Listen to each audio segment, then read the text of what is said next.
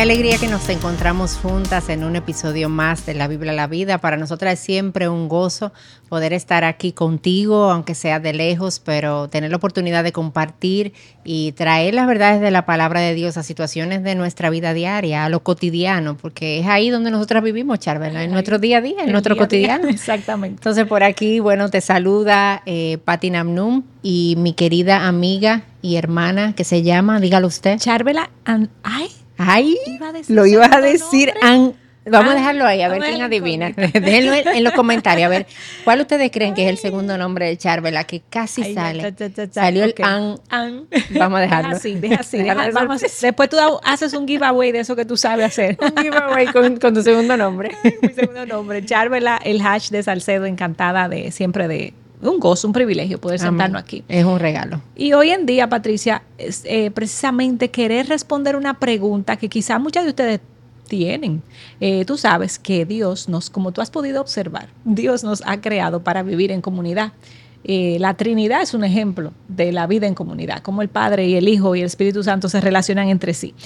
Él nos ha colocado dentro de una familia, nos ha rodeado de, de amigos, de eh, personas que trabajamos juntas, personas que adoramos al Señor juntos, eh, personas con las cuales eh, yo pudiera tener una relación de intimidad, pero muchas de nosotras se detienen y dicen, ¿con quién puedo abrir mi corazón? ¿O debo de abrir mi corazón?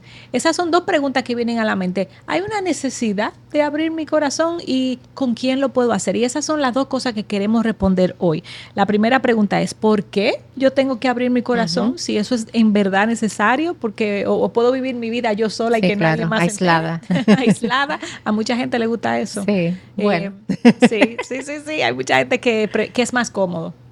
Y lo segundo es, si lo voy a hacer, entonces, ¿qué características tiene que tener esa persona con la cual yo puedo abrir mi corazón. Y la Biblia no es silente, Patricia, ninguna de esas dos preguntas. Así es. Y nosotros entonces, para ir desarrollando este tema, vamos a tratar de responder primero esta primera pregunta, ¿por qué hacerlo? O sea, esto de, de, yo abrir mi corazón es algo que la Biblia me manda a hacer y definitivamente nosotros lo encontramos que la respuesta es que sí, porque la Biblia nos enseña que nosotros debemos llevar los unos las cargas de los otros y eso lo vemos en Gálatas 6.2 que dice, asimismo, lleven los la carga de los otros y cumplan así la ley de Cristo. Y a veces la gente se confunde con esto de la ley de Cristo, pero esto de la ley de Cristo es la ley del amor. Mm. O sea, cuando yo llevo la carga de otros, yo estoy cumpliendo la ley del amor de Jesús.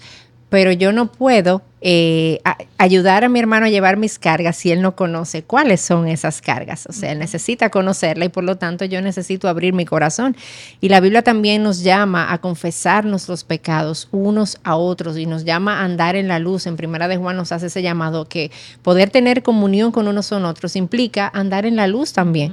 Y nosotros también vemos en Santiago 5:16 donde nos dice, por tanto, confiésense sus pecados unos a otros y oren unos por otros para que sean sanados. Hay un llamado a este caminar honesto, a este caminar transparente, a este caminar donde otros puedan conocer mi corazón y yo lo dé a conocer mi corazón también. Pero, Charvela, eh, viviendo en este mundo caído y ante la realidad de este mundo caído, eso pudiera ser un poquito amedrentante para muchos, para muchos que quizás otras que han tenido experiencias negativas en ese sentido en el pasado, que han sufrido heridas, que han decidido que yo voy a abrir mi corazón y han sido traicionadas eh, porque quizás se abrió el corazón y lo que trajo después fue juicio de la otra persona o lo que llegó después fue chisme de la otra persona que no cuidó eh, esa parte del corazón abierto del otro. Y entonces a veces tú estás en una situación como esa y tú dices, no, es que ya yo no lo vuelvo a hacer más. Yo aprendí mi lección, yo no vuelvo a abrir mi corazón a más nadie. Eh, pero ese no es el camino a tomar, ¿cierto? O sea, hay, hay, un camino de saber que el Evangelio es real y el Evangelio restaura y en el Evangelio hay perdón y en el, Evangelio sana heridas.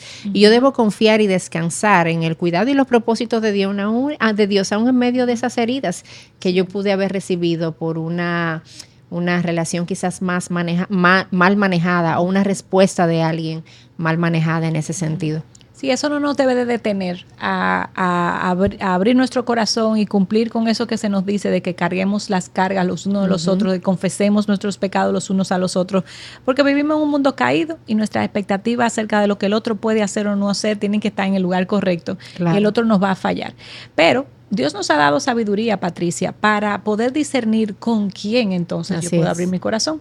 Porque muchas veces pasa que abrimos nuestro corazón con personas que no cumplen con ciertas características que aseguran que mi corazón, eh, que lo que yo comparta esté preservado o mi corazón sea bien guiado. Así que eh, antes de abrir el corazón, pregúntate si esa persona con la que tú lo vas a hacer, eh, tiene algunas de estas características y queremos enlistarlas. La primera, aunque parezca redundante, obvio, tú dirás, bueno, pero claro, hay mucha gente que se equivoca en esta.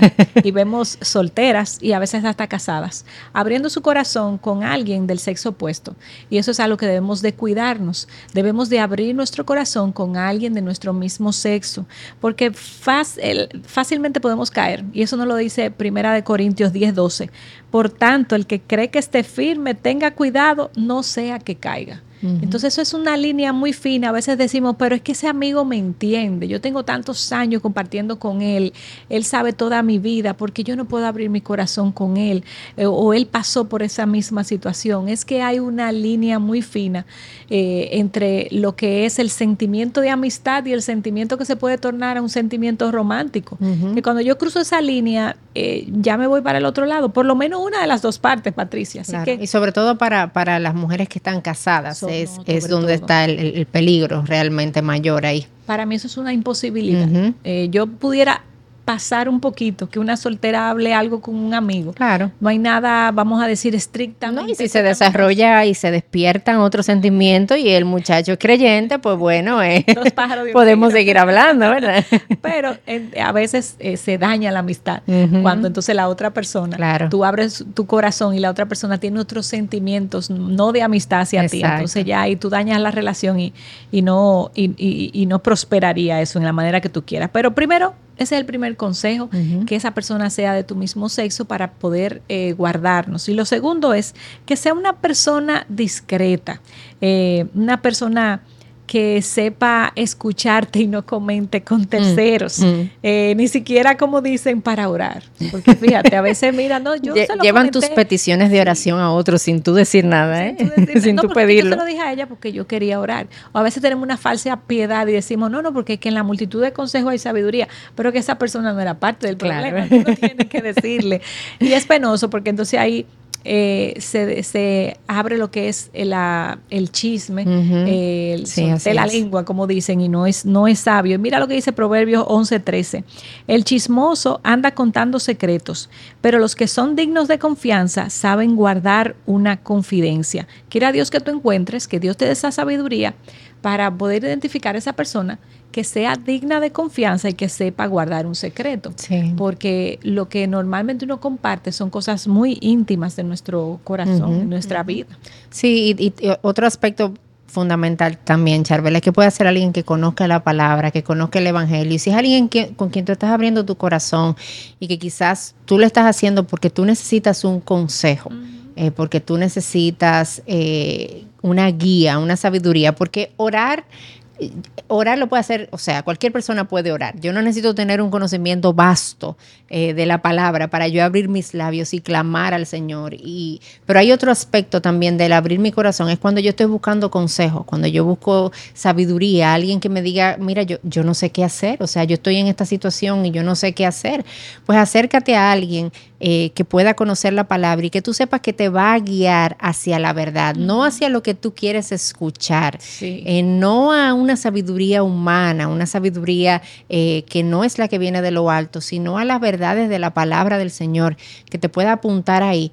Y alguien que también tenga la suficiente humildad, Charvela, para decirte, tú sabes qué, yo no sé, pero yo voy a orar contigo y yo y vamos a buscar junto a alguien con quien tú puedas hablar, alguien que te pueda ayudar, que te pueda proveer de un consejo sabio, porque obviamente no es que ahora yo voy a buscar a las personas que sepan absolutamente todo y puedan darme todas las respuestas del mundo, pero sí alguien que pueda conocer las escrituras y en humildad decirte, poderte responder no sé. Y mira como dice Proverbios 3.5, confía en el Señor con todo tu corazón y no te apoyes en tu propio entendimiento. O sea, no estamos buscando sabiduría humana, sino lo, aquello que viene de parte del Señor. Y algo importante también es eh, una persona que pueda tener un testimonio de vida piadoso. No estamos diciendo una persona perfecta porque esa no la vas a encontrar aquí en esta tierra, pero una persona que tú veas en su vida que pueda tener una congruencia con aquello que está diciendo y aquello que vive también. Una persona que aunque peca, tiene el deseo de honrar al Señor, se arrepiente de su pecado, viene donde Él y tiene, tiene esas ganas de poder llevar una vida que honre el nombre del Señor. Y eso es importante que tú puedas verlo eh, ahí también, que si esa persona está reflejando de alguna manera el fruto del Espíritu, como nos enseña Gálatas 5:22, eh, que este fruto del Espíritu es amor, gozo, paz, paciencia, benignidad, bondad, fidelidad, mansedumbre, dominio propio. Contra tales cosas no hay ley, pues lo que son de Cristo Jesús han crucificado la carne con sus pasiones y deseos. Una persona que quiere vivir en el Espíritu, pero cuando no lo hace, porque no todos vivimos de esta manera, Charvel, esa es. una realidad, pero sabe ir delante del Señor en arrepentimiento. Patricia, y mira, otra cualidad que debe tener esa persona es que sea una persona imparcial, y eso es muy difícil de nosotras buscarlo. No es que no aparezca personas imparciales, es que para nosotras se nos hace difícil encontrarlo y abrir el corazón con esa persona, porque nuestro corazón pecaminoso lo que tiende a hacer, y tú has estado ahí, yo he estado ahí, es a buscar eh, a, una persona que piense como yo y que me dé una, que me dé la respuesta que yo quiero que me dé. Eh, tú sabes, alguien que, que me guste lo que me diga, pero esa no es una persona imparcial, es una persona totalmente parcializada hacia ti. Entonces, eh, mucha sabiduría, mucha eh, necesidad de guianza del Señor para hacer una correcta elección. ¿Y por qué decimos que debe ser imparcial? Porque para cumplir con el requisito que nos habla Proverbio 27.6, tú tienes que ser imparcial. Mira lo que dice, fieles son las heridas del amigo, pero engañoso los besos del enemigo. Si hay alguien que en verdad te ama, te va a decir la verdad, independientemente de de que te guste o no. Si hay alguien que ama al Señor, te va a decir la verdad independientemente de que te guste o no. Y mira cómo lo dice Efesios 4:15. Más bien, al hablar la verdad en amor, que es un componente que tiene que tener esa persona muy imparcial, no es que sea alguien que te vaya a maltratar con lo que te dice, sino que te hable verdad, pero que lo haga en amor. Creceremos en todos los aspectos en aquel que es la cabeza, es decir, Cristo.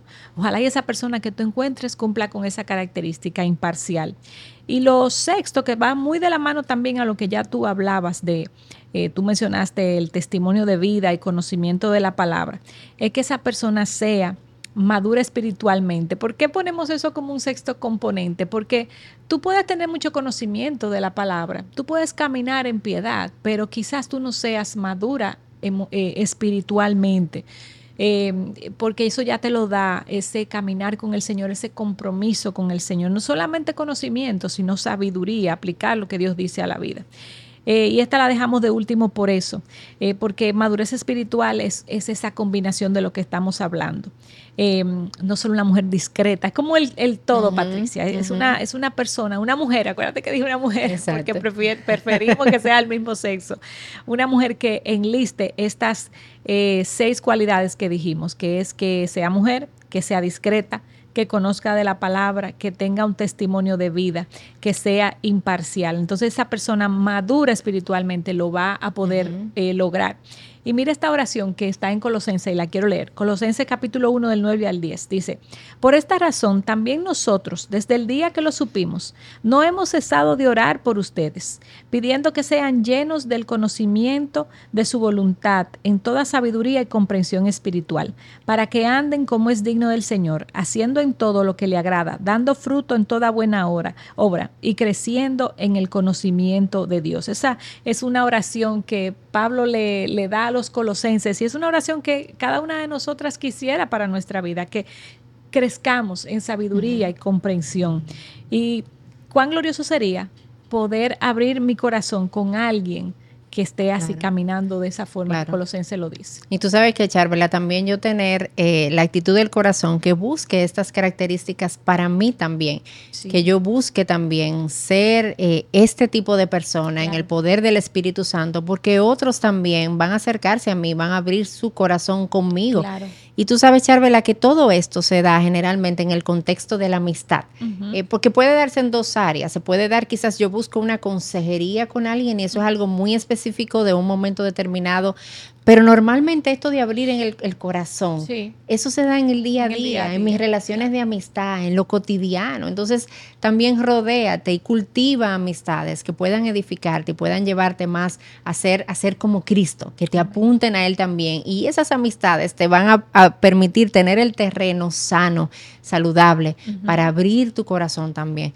Eh, y así poder cumplir la ley del amor y así poder llevar los unos las cargas de los otros, eh, como nos llama eh, la palabra del Señor. Así que yo te animo a que tú puedas ser vulnerable, que tú puedas abrir tu corazón y saber que tu corazón está en manos del Señor. Al final lo que pase después de ahí, oramos que sea bueno, pero si no es bueno, recuerda que tú tienes un Jesús que perdona y un Jesús que restaura y que el Señor te dé sabiduría y te ayude a cultivar este tipo de relaciones de amistad que honren su nombre también.